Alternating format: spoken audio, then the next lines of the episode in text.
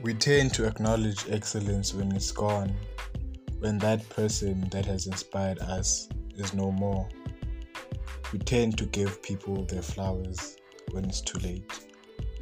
This podcast is to celebrate African excellence and, in particular, celebrating African youth on how they've risen through their adversities and their struggles. Welcome to Rise with Sinalo Matubatuba and I hope to take you through a transformational journey where we unpack stories of those that seek to rise above their circumstances, of those that want to effect change in their society and respective communities.